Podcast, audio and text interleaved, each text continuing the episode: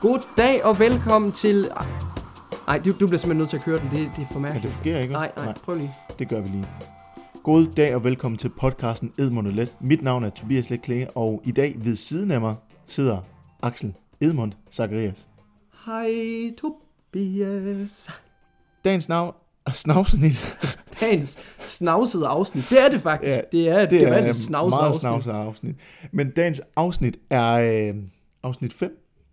Det er øh, videre på vores færd igennem de forjættede lande. Vi er kommet til Mongoliet, og vi er kommet til hovedstaden i Mongoliet, Ulaanbaatar. Ikke Ulan Bator, som mange tror, men det er altså Ulaanbaatar. Ja, fordi Ulaanbaatar er faktisk et kælenavn til byen. Nå, nok om det. Øh, dagens afsnit bliver en lille smule specielt øh, af flere grunde. Øh, det bliver øh, lige så kaotisk som vores, altså vores ankomst til landet, men det kommer vi til lige om lidt. Øh, vi skal i dag ikke snakke super meget om vores egne oplevelser, men vi skal til gengæld øh, kigge på skandaler, penge under bordet. Øh, vi har øh, snakket med vores guide i Mongoliet, Billy, som har fortalt os øh, en masse spændende ting om, hvad det er, der foregår i Mongoliet lige nu. Og der foregår rigtig mange vilde ting. Altså, jeg elsker bare, at vores podcastformat her, det egentlig bare er blevet et stort korruptionspodcast. Er vi blevet til en korruptionspodcast? Altså, vi er virkelig ved at blive korruptionseksperter. Vi har ligesom sat Kiching Ving ved Ruslands eksperter. Vi er i hvert fald kendere af Rusland, må man sige. Men korruption, det er spændende. Og det kommer I til at høre meget, meget mere om. Fordi, som du siger, ja, vi har snakket med Billy. Tobias, Ja. vi skal snakke lidt om Ulaanbaatar og Mongoliet mm. som land Ja. generelt. Hvor det står og hvor det har stået. Og så skal vi også lige fortælle vores lyttere om, hvordan vores indsejling hen over grænsen var Må til jeg- Mongoliet. Må jeg starte med det? Ja, tak. Øh, som øh, vi fortalte i afsnit 4, øh, så øh, missede vi jo vores tog i Irkutsk. Så det var jo med bus fra Ulan Yde, øh, som vi kom til med, med tog fra Irkutsk. Og det var en forfærdelig tur. Det var en Skrækkelig tur. Jeg kan ikke huske, hvor lang den var, men den var lang. Jeg tror ikke, det er meget galt at sige, at vi steg på bussen sådan 7-8 om morgenen, og så var vi fremme klokken 9 om aftenen. Det, det tror jeg, du har ret i. Sådan et eller andet. Sådan noget, ja. Ja, det, Skrækkelig det er ikke meget bumle lortetur. Da vi øh, kommer til øh, den mongolske grænse Åh, oh, ja. i vores bus, øh, der skal vi jo lige have tjekket visum, og om alt skal være, eller alt er, som det skal være. Og øh, vi står, jeg tror, vi står sidst i køen. Øh, vi er i hvert fald ikke først. Men øh, to af vores øh, medrejsende bliver hævet til siden. Så kommer den næste frem, bliver hævet til siden. Og det gør vi sådan set alle sammen. Ja. Vi bliver stoppet ved Alle, grænsen. alle otte. Vi panikker. Vi er, forestil jer, du lige misset et tog. Du er i forvejen i rimelig stor panik. Så kommer du afsted med en bus. Puha, reddet på målstregen. Men så bliver man også lige stoppet i grænsen. Hvis du i Danmark skal have et visa ind i Mongoliet, så er der en eneste mand i hele Danmark, der laver det. Jeg kan ikke huske navnet på manden, men han bor i hvert fald i København. Ja, han bor i København, det ved vi. Fordi hvis du skal have et visa, så skal du ind i hans lejlighed og have det der klistermærke i dit pas. Ja. Han er den eneste mongolske konsul, der er tilknyttet Danmark, der kan udstede de her visaer. En privat fyr, der tager billeder, går jeg ud fra, og har tit været i Mongoliet. Han har fået en anden diplomatstatus deraf, og er derfor blevet udvalgt til at kunne lave de her visaer. Men han havde jo lavet en typo. Ja, Problem. En af de graverende. problemet er simpelthen, at han har lavet en eller anden form for fejl i datoen. Jeg forstod aldrig rigtigt, hvad det var. Nej, fordi det foregik på mongolsk. Øhm, men, men han havde lavet en fejl i datoen. Vi, vi får heldigvis lov til at komme igennem. Ja. Men øh, der er en meget seriøs militærmand, der snakker med os øhm, på lidt gebrokken engelsk. Og er det mig, der, der får forklaret til ham, hvad der er op og ned? Jeg tror det. Jeg tror, at vi, vi er i tvivl om, at, at der er rod i vores papir, fordi der står, at vi skal krydse grænsen i tog, men så kommer vi i bus. Jeg tror, der jeg, var- jeg tror det er det, vi tror, der er galt, men det viser sig at være noget med Noget med noget datoerne. dato, ja. ja. Men øh, vi kommer igennem. Øh, og man kan godt mærke, at de andre i bussen de er lidt trætte af os. Ja.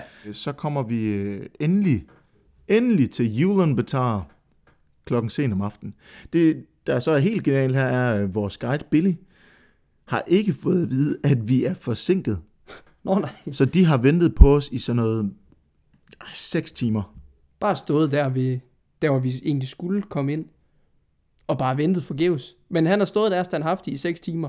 og kado til ham. Han får så også lige indlogeret på det forkerte hotel, så vi havner egentlig med at sove som konger det var fedt. på et af de bedste hoteller i Ulaanbaatar. Vi skulle egentlig bare have været i køjesenge på en eller anden hostel. Der er lige sket en ombygning, men det var jo kun til vores fordel. Ja, det var, Og- det var fantastisk. Og vi siger mange tak, Billy. Og I kommer til at høre mere om Billy senere i udsendelsen. Så tror jeg egentlig ikke, at vi vil fortælle super meget mere om vor- vores oplevelser af byen lige nu. Øh, Det kommer vi til at inkorporere lidt i min quiz, eller det har jeg i hvert fald planlagt, at vi skal. Øh, Så øh, Axel, prøv at fortælle os lidt om, hvad, hvad det er for et land, og hvad det er for en by, vi er kommet til. Ja tak, tak for den. Det er oplæg der, Tuba. Altså, vi er, har jo at gøre med et enormt stort land, der hedder Mongoliet. Deres hovedstad hedder jo Ulaanbaatar, og de har simpelthen det flotteste flag i hele verden, af alle nationer, synes jeg. Det er virkelig, virkelig smukt. De øh, har en parlamentaristisk republik.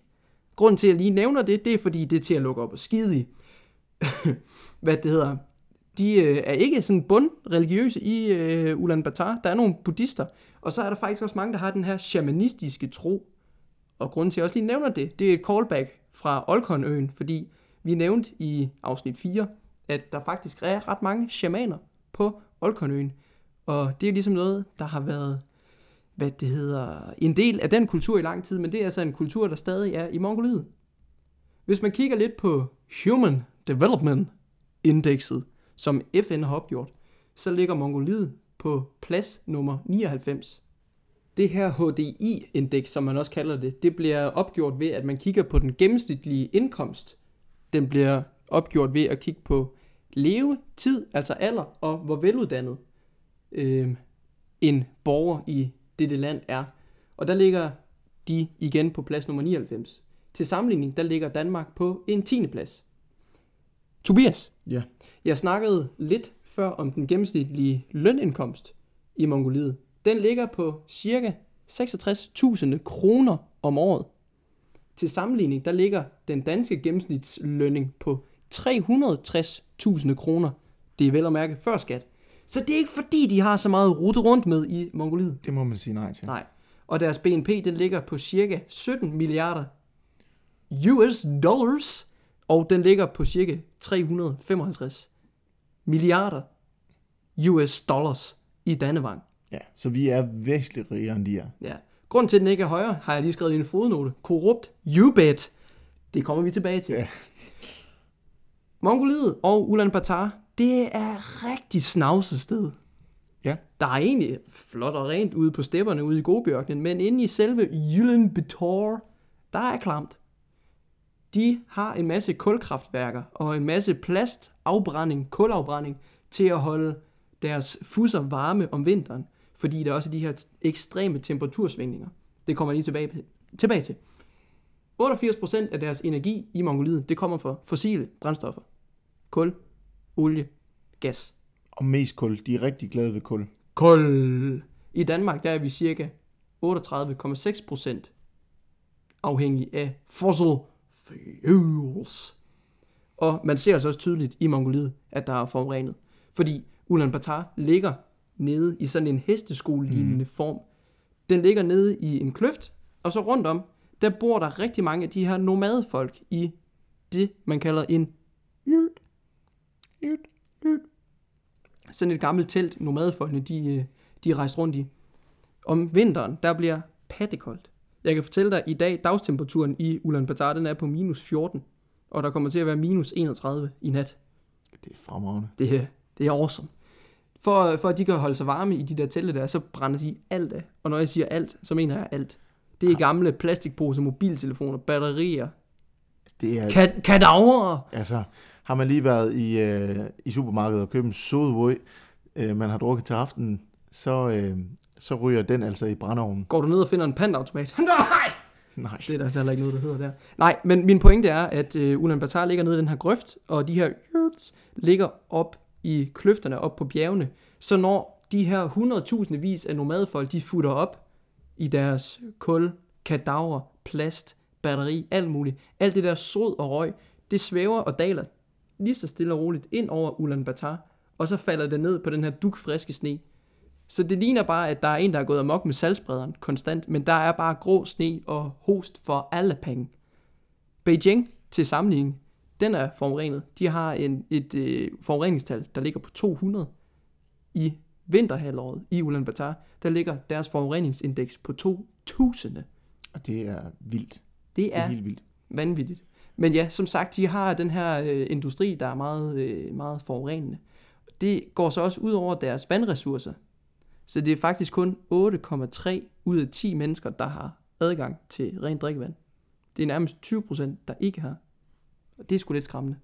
Og så en anden ting, der har stor indflydelse på det her med forurening, det er, øh, at selve byen, den, den måde, den ser ud på i dag, er egentlig et produkt af en plan, by, bytegning og planlægning, man har lavet sammen med Sovjet i 1950, fordi den var en sovjetisk satellitstat, som det hedder. En sovjetisk satellitstat. Altså, det vil sige, at øh, det var selvstyret, men det var ikke selvstyret. Okay, Det er den nemmeste måde at forklare så sådan lidt et luft, luftkastel. Øh, og den måde, man havde tegnet byen på i sin tid, var, at der skulle være plads til 500.000 mennesker, og det er den måde, man også har lavet infrastrukturen på. Der bor halvanden million mennesker. Så kan I selv prøve at, at tænke lidt over, hvordan trafikken er. For der er konstant kø overalt. Altså, det er hurtigt at gå. Ja, det, det er det. Men altså, de, jo, de har jo indkøbt stort af hybridbil. Jeg kan huske, da vi var der, der var en masse Toyota Prius'er. Ja, helt... Altså en dejlig, lækker hy- hybridbil, egentlig.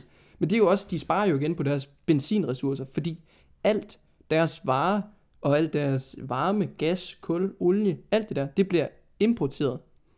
Og det koster statskassen rigtig meget. Men det vender jeg lige tilbage til på et senere tidspunkt. Mongoliet, det er en af verdens største indlandsstater, som man kalder det. Og det er faktisk den, det 19. største land på denne jordklode. Samtidig der er det også det mest, øh, det tyndest befolkede land i verden. Der bor kun 3,1 millioner mennesker i hele Mongoliet, og halvdelen af dem bor i Ulan Bator. Mongoliet, det er en utrolig gammel nation og et utrolig gammel folkefærd. Der er bevist, at der har været mennesker i Mongoliet for ikke mindre end 200.000 år siden. Der har også været en masse dinosaurer. Ja. En hel masse Der dinosaurer. har vi jo været inde og se nogle af dem. Ja, men det bliver rigtig spændende i 1200-tallet, fordi der sker en kæmpe stor udvikling af våben, og egentlig bare generelt en mobilisering af de her nomadestammer, der klynger sig sammen. De er, hvad det hedder, utroligt dygtige til hest. De jager til hest, og de er rigtig, rigtig gode til at opdyrke heste. Så er der en gut, der hedder Chenjin, der i 1206 får den idé, at han samler alle de her stater og opbygger sin egen stat. Og han kommer senere hen til at blive kendt som Genghis Khan. Og det var Genghis Khan og ikke Genghis Khan. Det er en fejlopfattelse. Genghis Khan er det, mine damer og herrer. Nå, han styrer det her øh, rige, som de kalder Mongoliet. Og da det er på sit allerhøjeste, så strækker det sig helt fra Korea og hele vejen til Østrig i vest. Det er altså et kæmpe stort landareal, og det er det største område og det største rige, der nogensinde har været i verdenshistorien. Jeg går ud fra, at de fleste af jer har set et kort over Romriget. Det kan I lige prøve at gange med tre. Altså, det er helt ustyrligt. Og det er imponerende, at de kunne facilitere det her, fordi det er jo bare... Altså, det var jo meget primitivt. Altså, det var jo bare nomadfolk til hest, der var god til at flytte langt med et telt. Det er sådan lidt et redselsregime. Fuldstændig. Jamen, Genghis Khan, han var jo crazy i sit hoved. Nå, i 1400-tallet, der blev Mongoliet så underlagt kinesisk kontrol. Det var det helt ind til 1921, hvor de så opnår selvstændighed. Det har de så kun i tre år, fordi så går de så hen og bliver et sovjetisk inspireret styre i 1924. Og så til sidst i 1990, der opnår de så selvstændighed og løsrivelse fra Sovjet, men det bliver bare til et diktatorisk etpartisystem. Ja. Så altså, Og man siger her mellem 24 og 90, det er der, her, at de er den her satellitstat, som det hedder. Og det er på papiret selvstændigt, men det er det ikke i virkeligheden. Nej, det kan man sige. Altså, de, de er rigtig meget underlagt russisk øh, handel og russisk... Øh, Og Sovjet har vetoret på alt. yes, præcis. Nå, de får en grundlov i 1992, og det sætter ligesom svung i, i, hvad det hedder, i omstillingen fra det her gamle socialistiske styre til et kapitalistisk samfund. Men den her omstilling, den har altså været ret svær for Mongoliet. Fordi der skulle privatiseres så meget, og der skulle økonomisk gå på glæde, så blev der altså bundet op for en stor mængde af korruption, fordi de her priser på salgsvarerne og på områderne og på import og eksport, de, de stiger så gevaldigt, og de kan simpelthen ikke følge med. Og der sker også den her urbanisering, kan man sige, at folk fra stepperne og fra Gobiørkenen, de flytter fra ørkenen og ind til Ulaanbaatar. Og det er jo det, du snakker om, satellitstaten der, at, at det vælter ind med mennesker. Så lige nu bor der 1,5 millioner mennesker i en by, der egentlig kun kan huse 500.000. Og der sker også de her farveladannelser og egentlig lidt en kummerlig tilværelse. Det er blevet bedre, men det er stadigvæk lidt, lidt redselsfuldt. Det er en by i utrolig vækst, og når man er inde i centrum, så er den også ved at blive moderniseret, altså med højhuse øh, og så videre.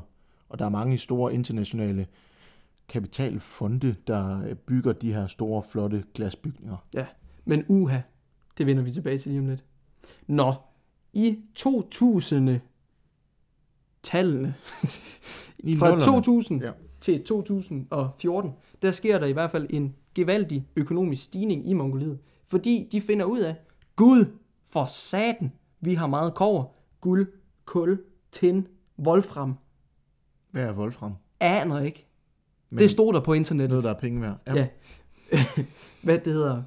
Deres BNP, den stiger lige pludselig med 10% nærmest hvert år, og det er utroligt lækkert at bo i Mongoliet på det tidspunkt. Men som historien jo har vist så mange gange før, så når et land, der ikke er særlig udviklet, lige pludselig har en masse ressourcer og en masse råstoffer, hvad sker der så? Der er nogen, der bliver grisk. Sådan er det. Så faktisk siden 2014, så har Mongoliet været plaget af gennemgribende korruption, gennemgribende svig og gennemgribende ret dårlig behandling af ikke mindst deres kvinder og deres børn. Det er faktisk siden 2009, men det vender vi stærkt tilbage med øh, i, i nyhedssektionen. Ja. Altså, der er i hvert fald sket en rigtig skæv fordeling. Vi har ligesom nogle rigtig pisserige, og så har vi nogle rigtig pissefattige.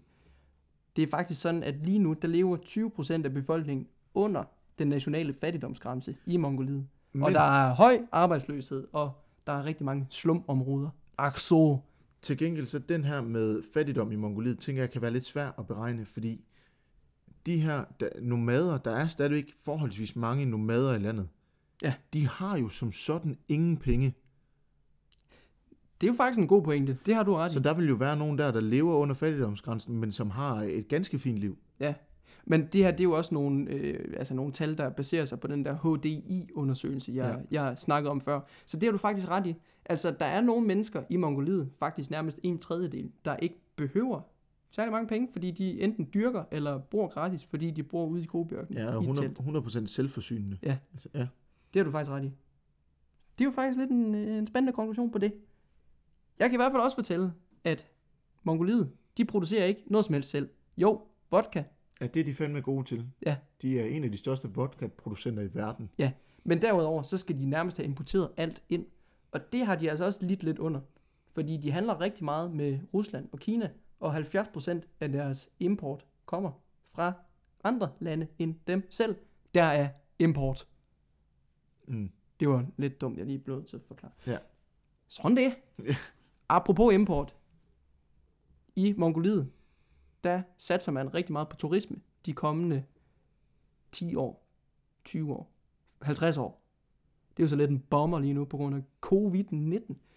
Men vi snakkede med en fyr, da vi var i Mongoliet, og han siger, at der faktisk nærmest kun er 400.000 turister i Mongoliet om året.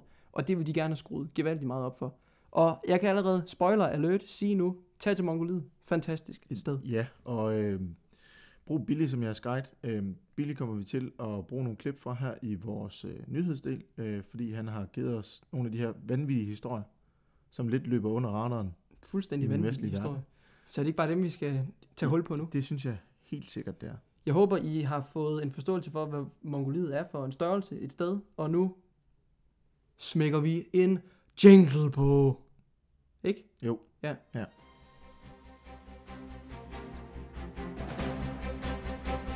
Dette er Ulaanbaatar. Rio Tinto. Nogle sort, ikke sortklædte, men banditter i habiter har snydt den mongolske stat for 2 milliarder dollars. Nej. Har, hvad? Har jeg misforstået noget? Øh.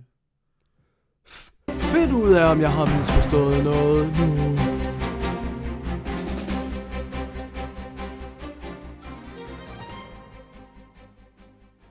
We have traveled in 2018, right? Yeah. Yeah. Yeah, about uh, yeah, a month. About a month, I changed the company. Okay. Yeah, I, I remember you were talking about doing some major changes. Yeah, yeah, And then, then you went on and did the changes. yes. And And how's that? just- Because Did, did things become better or more fun? yeah, yeah, or- th- th- things become better because uh, I got more salary. Oh, nice. it's about double times, actually. Åh. Ja. Vi har simpelthen taget og ringet til Billy fra Mongoliet direkte. Ja. Billy, han var jo vores guide, da vi var rundt og rejse i Mongoliet, og han var en, han var en karakter, det må man sige. Dejlig, dejlig fyr. Han var en mand med visioner, og han øh, havde gået på mod. Han arbejdede for et turistbyrå, da vi var nede og besøge ham, men han, en måned efter vi var der, så sagde han simpelthen op, og nu har han startet sit eget op fra bunden. Og det er sgu ret sejt. Lidt dårlig timing, men, øh, men han klarer den, siger han. Han har øh, tre børn og en kone, og er på alder med os. Så skud ud for Billy. Ja, kæmpe.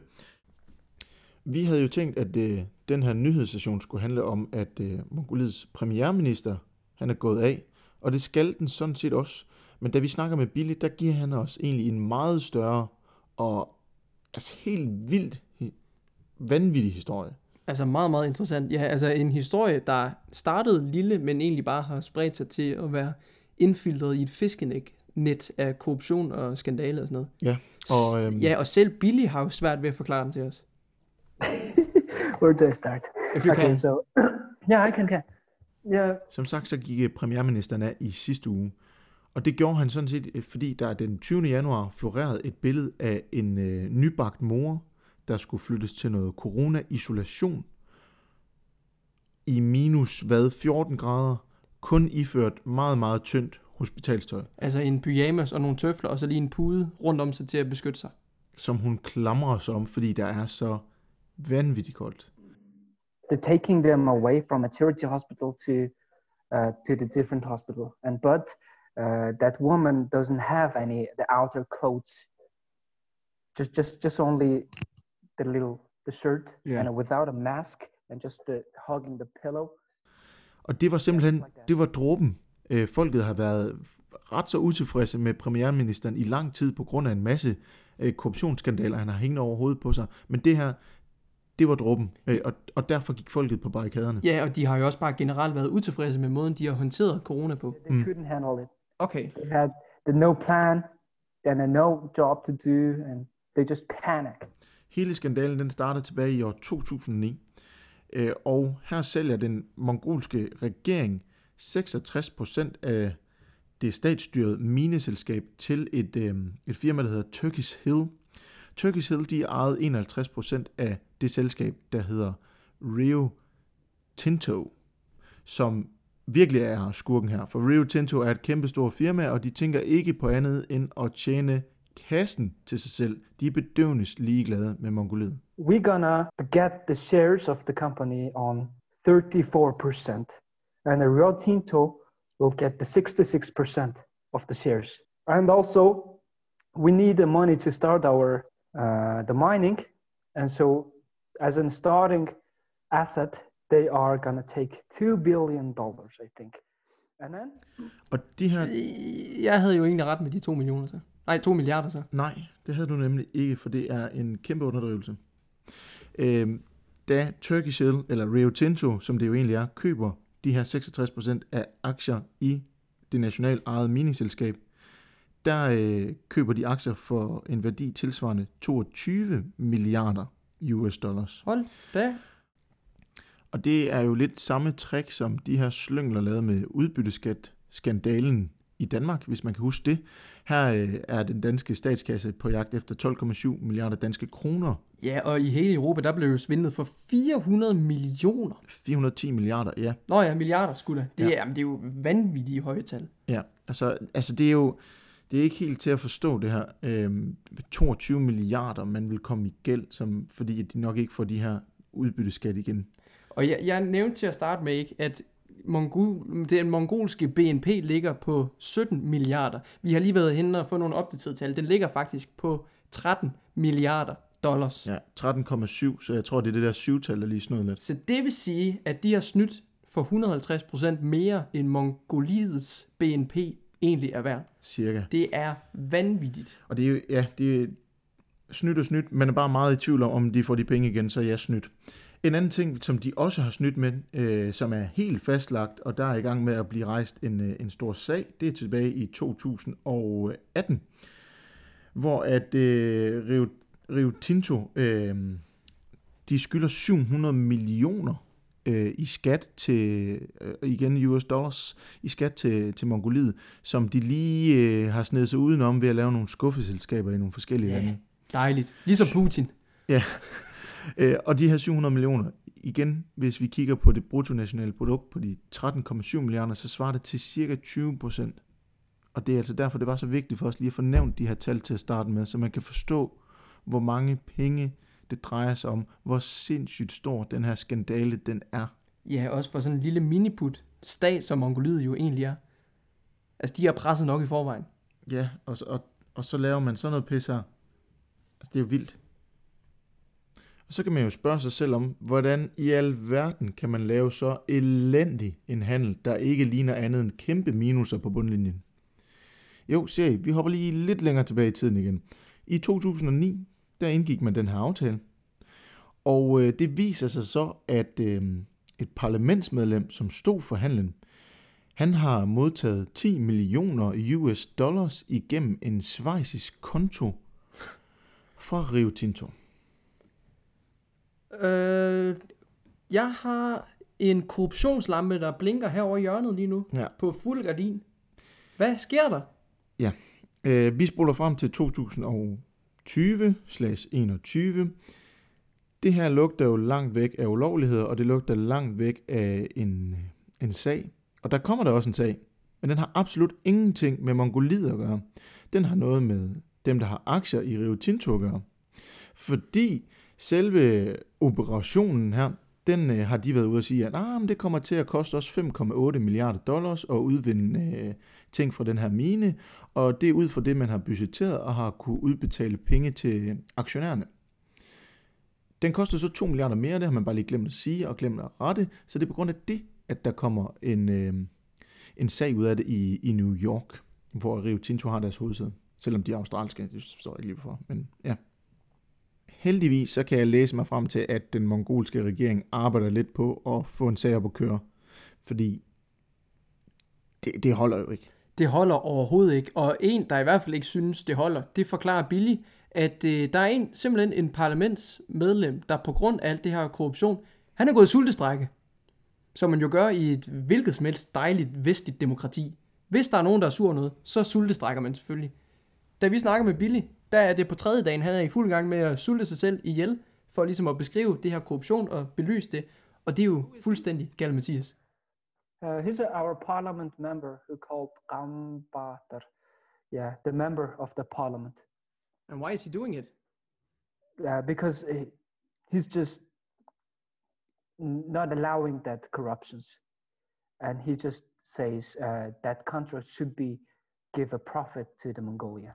Og så lige for at prøve at binde en sløjfe på det hele, så går vi tilbage til, hvor vi startede, nemlig at premierministeren er gået af. Det er ikke ham, der har stået for den her ulovlige kontrakt med Rio Tinto, men det hele er et produkt af, at man er så utilfreds med korruption i landet, og man er så utilfreds med den måde, øh, befolkningen bliver behandlet på, og det er det, øh, det her billede af, af den gravide kvinde symboliserer. Og det er altså det er altså det, der gør, at han bliver nødt til at gå af. Ja, altså en kombination af frustration over, at, at landet er i knæ på grund af corona, og på grund af den her voksende korruption, så, så bliver det nødt til, at- der bliver nødt til at ske noget. Og Billy, han var også selv på dupperne og til stede, da der blev lavet de her store demonstrationer, og de tvang deres minister, deres premierminister, i knæ. But, but was it like a peaceful protest, or were the police yes, involved? we- or?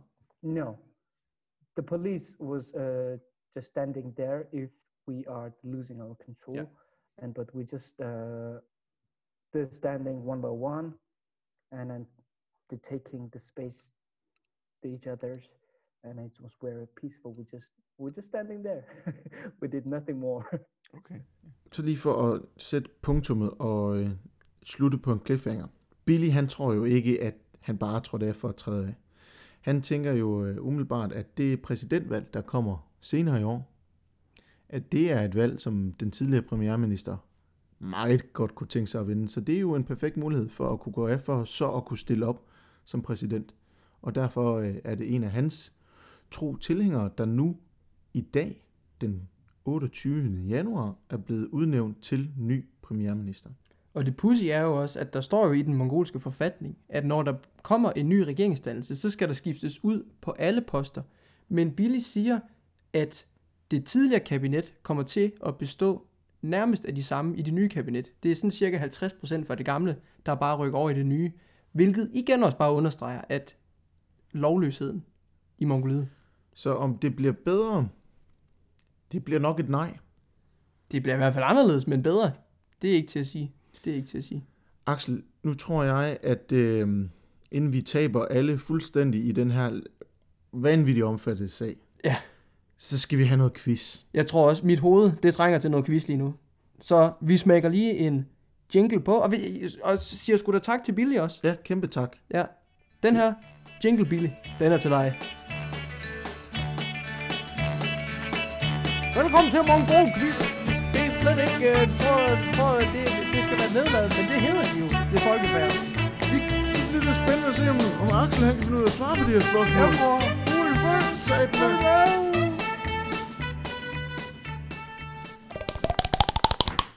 Det var lige en opvarmning. Jeg er så klar nu. øh. Ja, jeg tænker, Axel, at vi lige prøver at blande quizzen lidt øh, med, øh, med at fortælle lidt om nogle af vores oplevelser. Det er i hvert fald, det, jeg havde tænkt, øh, da jeg sad og lavede quizzen. Så håber vi, du kan eksekvere Ja, på den idé. først og fremmest, så har vi, vi startet lige lidt blødt ud. Ja. Vi, øh, vi har snakket om, at øh, Mongoliet er et meget stort land. For lige at øh, sætte det i perspektiv, så folk måske bedre kan forstå, hvor stort det er. Så er der en stor stat i Tex... Nej, nu sagde jeg svaret. Øv. Jeg, jeg klipper ikke det her. Nå. Når der er en stor stat, der hedder Texas, siger du. Ja. Nå. Hvilken stat i USA er Mongoliet mere end dobbelt så stort som... Kalifornien. Nej, det er Texas. Så der svarede du forkert. Øv. Ja, det var lige for at prøve at sætte lidt i perspektiv, hvor stort det er. For jeg tror, der er flere, der ved, hvor Texas ligger, og hvor stort Texas er, ja. end der er folk, der ved, hvor stor Mongoliet er. Det har du ret i, og også bare ved, hvor Mongoliet ligger henne. Ja. Da vi øh, gik rundt i byen, øh, det kan- ved jeg ikke, om du kan huske, men øh, jeg husker en aften hjemme på hotellet, hvor jeg pudsede næse, og mit snot var sort. ja. Jo, den, den har jeg også stået. Jeg kan også huske, at jeg spontant fik næseblod på et tidspunkt. Ja. Men det er jo alt det der øh, os og dis og grus og lige pis, der ryger op i næsborene. Det er nemlig fordi, at byen er helt vildt forurenet. Ja.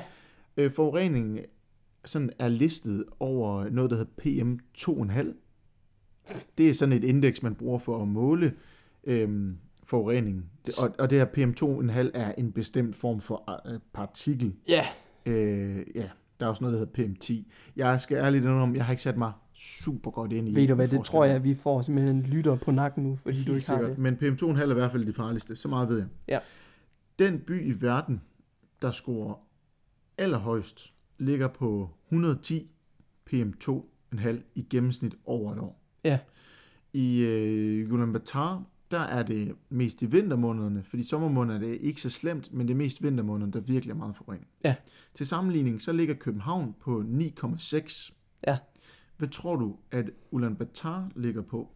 I vinterhalvåret. Nej, altså i gennemsnit for et år. Nummer 1 er Okay. 110. Nummer 1 er 110. Ja. Og København, det var knap 10. Ja, Og jeg kan, jeg kan lige tilføje som en lille ledtråd til dig, at på den samlede liste over de mest forurenede byer i verden, der ligger Ulaanbaatar øh, på øh, en 48. 20. plads. Okay. Jamen det klasser jo lidt med noget af det, jeg har nævnt tidligere, fordi jeg tror, jeg sagde, at på nogle tidspunkter af året, der ligger de på 2.000, men det kan godt være, at det ikke rigtig har nogen gang på jord. Det kan være, det var den der anden måleenhed på 10, du snakker om. Who knows? Øhm, men jeg tror, vi ligger på omkring 80. Det, Jeg tror 85. Den ligger på 62. Så det, Okay. Ja, det, Ja. det er højt. Igen, vi sammenligner lige med København. Den ligger på 9,6. Hvad var den mest forurenede by? Et eller andet i Pakistan. Eller Indien. Okay. Det er Indien og Pakistan, der ligger meget højt. Det er også lidt kontroversielt, men det er jo praktisk talt det samme. Men det kommer vi til, når vi når til Indien. Uha. Uha, Sebastian. Uha.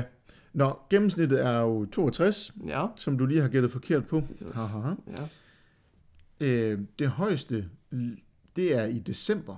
Mm. Det er den værste måned. Ja. Hvor højt er det der?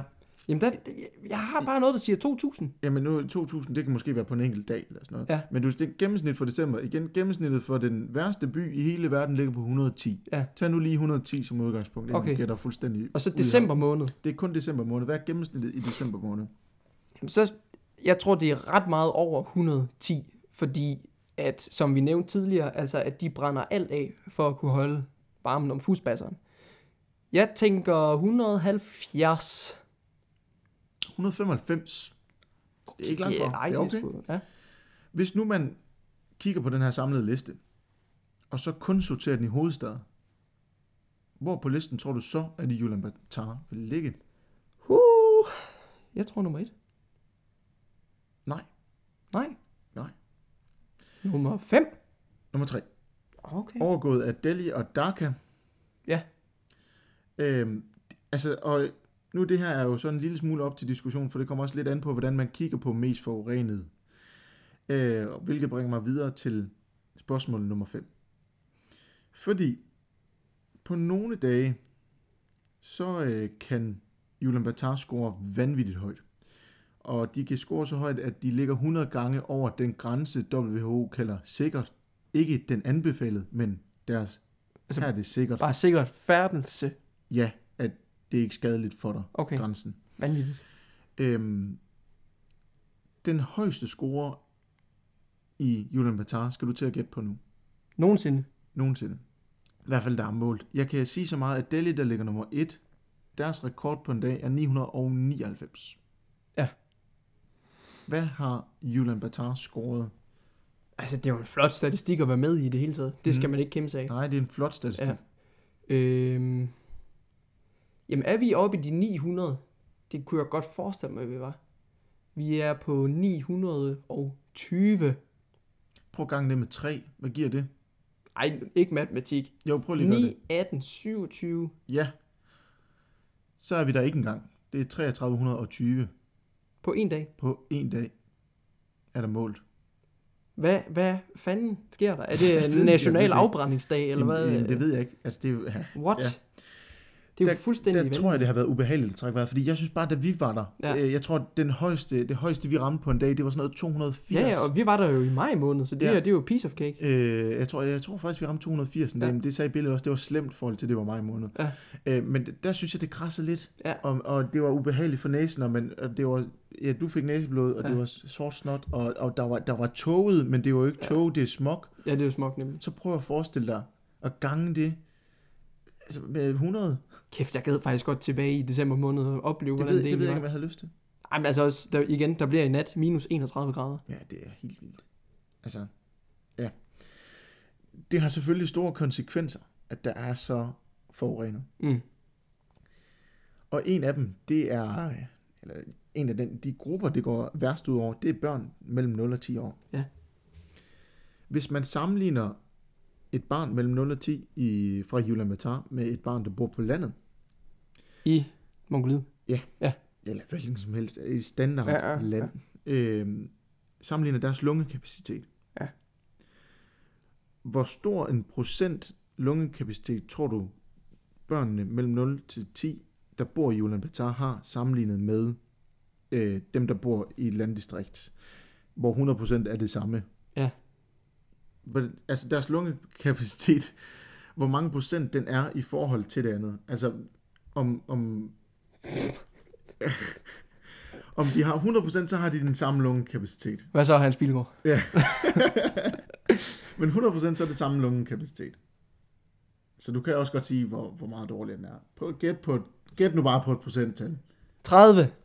Så du mener, at de kun har 30%. Jeg tror, der må være noget evolutionært, der har sat sig lidt i gang. Altså, Så du tror, at, at de Jamen, jeg kun ved- har, har lige 30% lige så god mulighed for at trække vejret. 30% gode, lige så gode lunger som folk, der bor på landet. Jeg tror i bund og grund ikke, jeg forstår spørgsmålet, så jeg siger bare et tal nu. Okay, men det er 40 procent. Åh, okay, åh, det er for helvede. Nej, det, det vil Du sidder sige, og fisker. det, det vil sige, det er, at øh, den lungekapacitet, altså hvor meget luft man kan suge ind og så videre, som øh, et barn, der bor på landet, den lungekapacitet har de kun 40% af. Det vil sige, de suger kun, lad os sige, du, altså når du trækker luftet ind, så får de kun 40% af det luft ind. Ja. Det er sådan, det skal forstås. Okay, øh, tak. Ja, Og der, der, der, der fangede jeg den. Men det er jo sindssygt. det er vanvittigt. Det er sindssygt. 40%, det er altså ikke meget. Og børn mellem 0 og 10, 0 og 10, ja. Og det er jo, de kan jo kun gå ned og bakke derfra. øh, måske, det er dem, det går værst ud over. Ja, ja, ja. ja. Wow. Så ja. Øh, Jeg ved ikke, om den bliver bedre med tiden. Det håber jeg da. Gør den jo nok Det håber jeg. måde. Nå, i vinterhalvåret, der er det jo værst. Det har vi sagt tusind gange efterhånden. Øh, Og i vinterhalvåret, der er barnedødeligheden højst i Mongoliet. Hvor mange gange større er dødeligheden end i sommerhalvåret? Jeg ved, for at have researchet, at børnedødeligheden i Mongoliet generelt faktisk er ret høj. Ja. Jeg tror, det, det var 16 ud af 1000 børn, der dør, inden de når at blive 5 år. Ja, det er ikke meget ved siden af. Øhm, jamen, jeg tror, kulde, smog, generelt bare sygdom og dårligdom. Jamen, tre eller fire gange højere. Det er fandme godt gættet. Den er 3,5. Ej, vanvittigt. Ej, den, den, Ej, får, den jeg. får du. Ja. Du får en rigtig, Ja. ja. så. For den første, den var ikke rigtig. Der sagde du Kalifornien. En ud af hvor mange? Øh, det var syvende spørgsmål. Okay. Ah. Ja. Nå. Ah. Jeg synes, øh, at øh, nu har vi snakket meget død og ødelæggelse og korruption og sådan noget, så nu prøver vi lige at finde på noget lidt sjovt og lidt skørt. Ja. Da vi var i øh, Ulaanbaatar, Ulaanbaatar. der var vi ude og se en flot hestestatue. Ja, det var vi Så nu skal det handle lidt om heste, Hihi. inden det handler om statuen. I Mongoliet, der bor der 3,17 millioner mennesker, det sagde du Jo. også til at starte med. Hvor mange heste er der? Der er 5 millioner heste. Så du tror, der er næsten dobbelt så mange heste, som Ja. der er mennesker. Det tror jeg. Der er 3,6 millioner. Mm-hmm. Heste. Oh, øh. Ja, ja. Ja, nu øh, knager jeg lige lidt, for jeg skal simpelthen lige sætte mig lidt anderledes her. Så, yes. Det er intensiteten, der, Ja. der stiger nu. Men det er jo vildt. Øh, ja. Landet er kendt for at øh, opdrive heste, og der er mange vilde heste, så det kan godt være, der er flere end det her. Men, øh, Men det var jo sådan, deres imperie blev så kæmpe stort. Det var fordi, de red på hest. og På de, hesteryg. de er stadigvæk gode til hest. Hesteryg. De er vilde med deres heste. Elsker hest. Og spise. Ja. Vi var ude og se den her mega fede statue af Genghis Khan, og det var Genghis Khan, ikke Genghis Khan, men Genghis Khan. Genghis Khan. Så har jeg også lært noget i dag. Øh, det er en stor, flot statue. Det er en motherfucker statue. Ja. Inde i den statue, fordi jeg, jeg havde egentlig lidt troet, at du ville øh, finde frem til, hvor højt den var i, i historien. ja 47 meter. Lige præcis, det tænker jeg nemlig nok, du har kigget på. Men inde i statuen, der er der en støvle, Ja. som har rekorden for at være verdens største støvle. Verdens største støvle. Ja. Hvor høj, bred og lang er støvlen? Høj, bred og lang. Ja, Høj, 8 meter. Bred, 2,5 meter. Lang, 4 meter.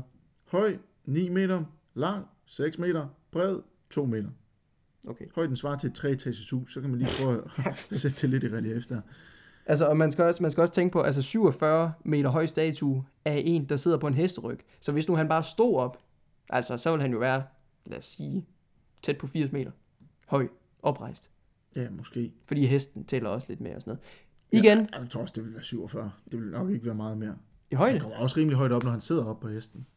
Skal du jo tænke på, han sidder jo ikke bare fladt ned på jorden. Nej, men du skal tænke på, Genghis Khan, han var, I stuer med. han var tæt på de 3 meter.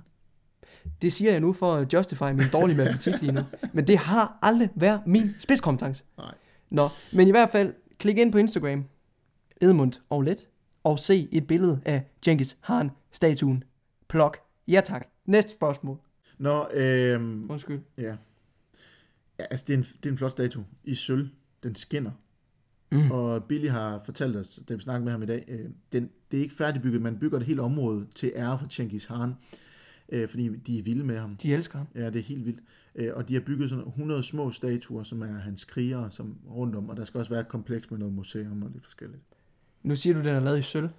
Altså, den, jeg siger ikke, den er lavet i sølv. Jeg siger, at den er sølv. Jeg tror, den er lavet i Wolfram. Jamen, jeg aner ikke, Wolfram er. Fordi det har de. Masser. Ustyrlige mængder. ja, det er Wolfram. Amadeus. Jeg tror, den er lavet i aluminium. Nå, øh, den her støvle, vi går lige tilbage til støvlen. Åh, oh, fuck. Den er jo lavet i skin. Mere præcist i tyreskin. Mm. Hvor mange hele tyre er der gået? Hvor mange, På en hele, støvle. ja, hvor mange hele tyreskin har vi med at gøre her? Altså, jeg ved jo, at man kan få 10 støvler ud af et... Ej, jeg ved det ikke. Øhm, tyr, tyr, tyr. 15. 225. Nej, det må du lige stoppe. Kæft, du er dårlig i dag. Nå, vi hopper videre. Det klipper jeg ud, fordi det var godt nok... Øh, det var alt for langt ved siden af. Nej, det får du ikke lov okay. til. Jeg har også jeg har også gættet fuldstændig ved siden af. Var det i den første? Jeg, jeg tror, det var ja, ja, Moskva ja, ja, den det var var... Moskva på den... den... milliardær. Det var også pinligt dårligt jo. Nå, ja, ja. Ja. Nå. Øhm, vi hopper videre til spørgsmål nummer 11. ja så... Hvor mange meter ræb er der brugt til støvlen? Det er støvlequiz nu. Støvle nyt. Jamen, åh, der er sat med gået mange meter. Øh, 75 meter. Nej, nej, 200 meter. Nej, 500 meter. 2 kilometer. 16 kilometer. 4,5 kilometer. Hvad, hvad startede jeg med at sige? Du sagde 15 meter, tror jeg, du startede med at sige. Jamen, jeg kan jo ikke- ikke langt for 15 meter. Det gør man altså ikke. Nej, men det var også en utrolig stor støvle. ja, 4,5 kilometer. Lort. 4500 meter. Ja, okay. Nå, vi hopper videre til noget andet. Ikke, oh, tak. Ikke mere støvle. Med støvlen. Åh, oh, fuck. Og det er det sidste spørgsmål for quizzen i dag. Man har jo skulle bruge noget lim for at holde det her sammen. Hvor mange liter lim er der brugt til støvlen? 300 kilometer. 300 km lim. Jeg, jeg, vi snakker liter lim. 3000. Ikke kilometer, men liter lim. 3000 liter lim. Nu er du helt ved siden af det, det- men det er 300 liter lim. Så Det var fordi, jeg omregnede det i kilometer. jo. Ja, men altså, Det er der, det går galt. kilometer. det var godt, Axel. Du fik 1 ud af 12. Lortequiz! 1 ud af 11, lad os sige det, fordi at, øh, jeg kom til at sige til, da jeg skulle sige USA. Ja, okay, så det var... Så 1 ud af 11. Ja, Det var en god quiz. ja det var det. Vi har ikke super meget mere at fortælle om Julian Batar, fordi vi var der ikke i mere end sammenlagt tre dage. Nej. Øh, vi gik bare lidt rundt og, og, og snottede sort. Øh, skal man tage hen og besøge den? Det slutter vi jo altid af med.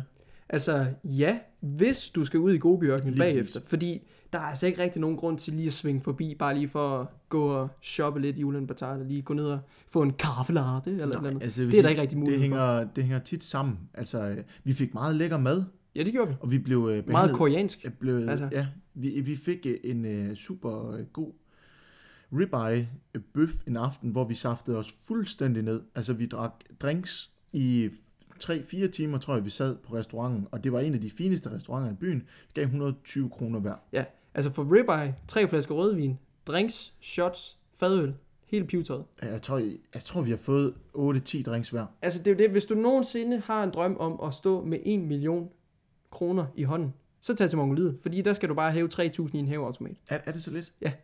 Altså, jeg kan huske, at jeg hævede en halv million, og det synes jeg, det var rimeligt. Ja, rimelig jeg, jeg kan huske, jeg havde 1 million. ja, altså, det- så delte vi lidt ud, Ja, så præcis. der er noget gebyr på noget. Altså, du kan leve som en konge for billige, billige, billige penge. Gør det, tag dig hen, men sørg også lige for at komme ud og få noget frisk luft i den gobiske ørken. Ja, og det er, øh, det er vores næste afsnit. Der tager vi nemlig afsted på Gobiørkenen. Vi sender jer afsted nu på en, på en cliffhanger. Øhm, og vi siger tak til Billy, og fordi at, øh, han gad medvirke. Og vi håber, I kunne finde rundt i vores korruptionsnyt igen. Vi kommer til at samle op på mere korruption næste gang. Men vi vil bare sige, at vi vender tilbage til Rusland for en kort stund. Ja, vores øh, næste afsnit bliver, øh, lad os kalde det part 2 på Navalny og Putins palads. Det Og- bliver, vi har en hemmelig gæst med, Vi har en hemmelig gæst med. og vi er, ah, det er så fedt. Det bliver godt. Vi har simpelthen fået fat i øh, En, En- en, en decideret korrespondent. en yderst kompetent herre, måske, For kompetent. ja, Se om, lad os se, om vi kan tøjle ham. Ja, kæmpe cliffhanger. I skal glæde jer. Det bliver, vi glæder os i hvert fald til at lave vores næste afsnit, fordi vi bliver, vi bliver nødt til at vende tilbage til Rusland. Ja. Det går helt amok. Det går ned, som man siger. Ja, så, øh, så det bliver Rusland, inden det bliver Gobi. Øh, og det bliver endnu et bonusafsnit. Så Ja. afsnit 6 bliver Gobi-ørkenen, men glæd jer til Navalny Special Volume 2. Jeg glæder til næste gang. Og ved I hvad? Vi glæder os til at lyttes ved næste gang. Du har lyttet til Edmund og Let podcast. Fang os på din favorit platform. Apple, Google, Podimo, Spotify. Spotify. Hvis du lytter til os på Apple Podcast, så giv os lige fem stjerner. Ja, det giv os vil lige da være dejligt. stjerner. Det samme med Facebook. Giv os fem stjerner der også. Og prik nu lige en ven på skulderen og sige, det er ret fed podcast, den her. Ja, tusind tak for i dag. Vi, øh, vi lyttes ved. Jeg smækker en, igen. en jingle på, og så øh, siger vi, au revoir, pardon, s'il vous plaît, croissant, chateau. Ja, vi kolder nu. Ja.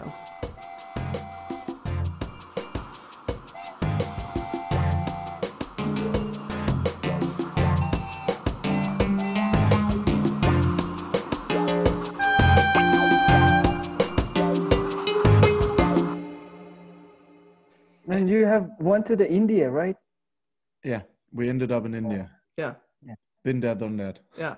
Never Yeah, again. I've seen there was a yeah long, long way.